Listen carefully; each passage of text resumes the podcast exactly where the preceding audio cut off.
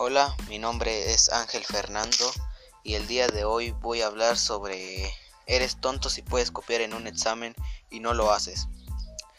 Eh, copiar o no copiar, esa es la cuestión. Este debate estaba muy de moda en el siglo V antes de Cristo. Por un lado estaban los sofistas, los cuales ellos les enseñaban a tener éxito y poder a los estudiantes, aparte de enseñarles el, el arte de hablar y el arte de persuadir y convencer mediante el discurso. La justicia todo depende de en el lugar donde hayan nacido. Cambia de país, muda de costumbre y si cambia de costumbre mudarás de leyes. Si cambias de leyes y tu manera de entender, por ende, cambias las leyes como en algunos países está prohibido tomar hasta los 18 y en otros hasta los 16.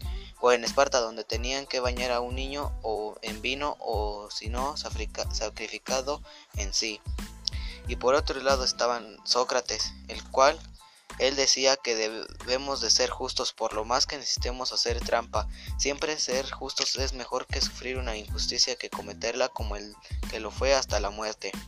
Las leyes son sagradas y siempre deben de respetarse. Las diferencias entre estos dos es que los sofistas cobraban cuatro dracmas por cada clase que tenían, en cambio Sócrates no. Copiar es de sabios.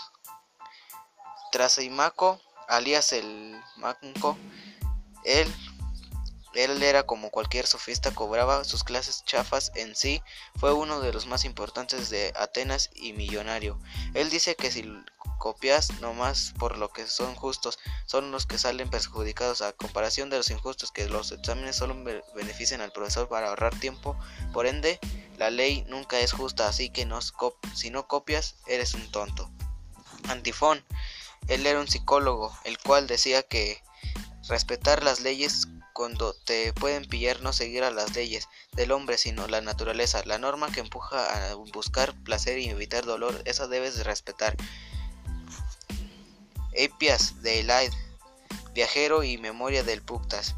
Defiende la ley de todos los humanos que somos iguales, que las leyes son las que crean desigualdades entre los hombres y las convicciones son las que persiguen los estereotipos.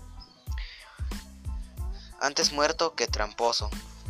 Hablamos de que la muerte de Sócrates, el cual él prefirió morir justo y honesto ante un sofista. En sí, él fue condenado por más de 504 años, el que más de 504 que estaban en el juzgado su pena de muerte era de beberse un veneno y morir poco a poco como se vaya congelando su cuerpo hasta que llegue su corazón. Sus últimas palabras fueron que se olvidó de sacrificar un gallo asclepio, significado del gallo.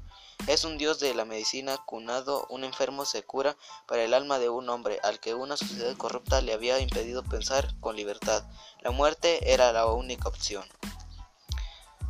Copiar es de ignorantes. Sócrates decía que para ser feliz debes buscar ser justo ya que la justicia es la capacidad de hacer lo correcto. Él nos dice que todos podemos elegir las cosas correctas o equivocarnos. El premio del que acierta de quien hacer lo correcto es la felicidad. Para ser feliz hay que saber elegir bien. Cuando elegimos cosas incorrectas pensando que si lo, si lo son, si lo vemos como bien, es porque estamos ignorando el bien.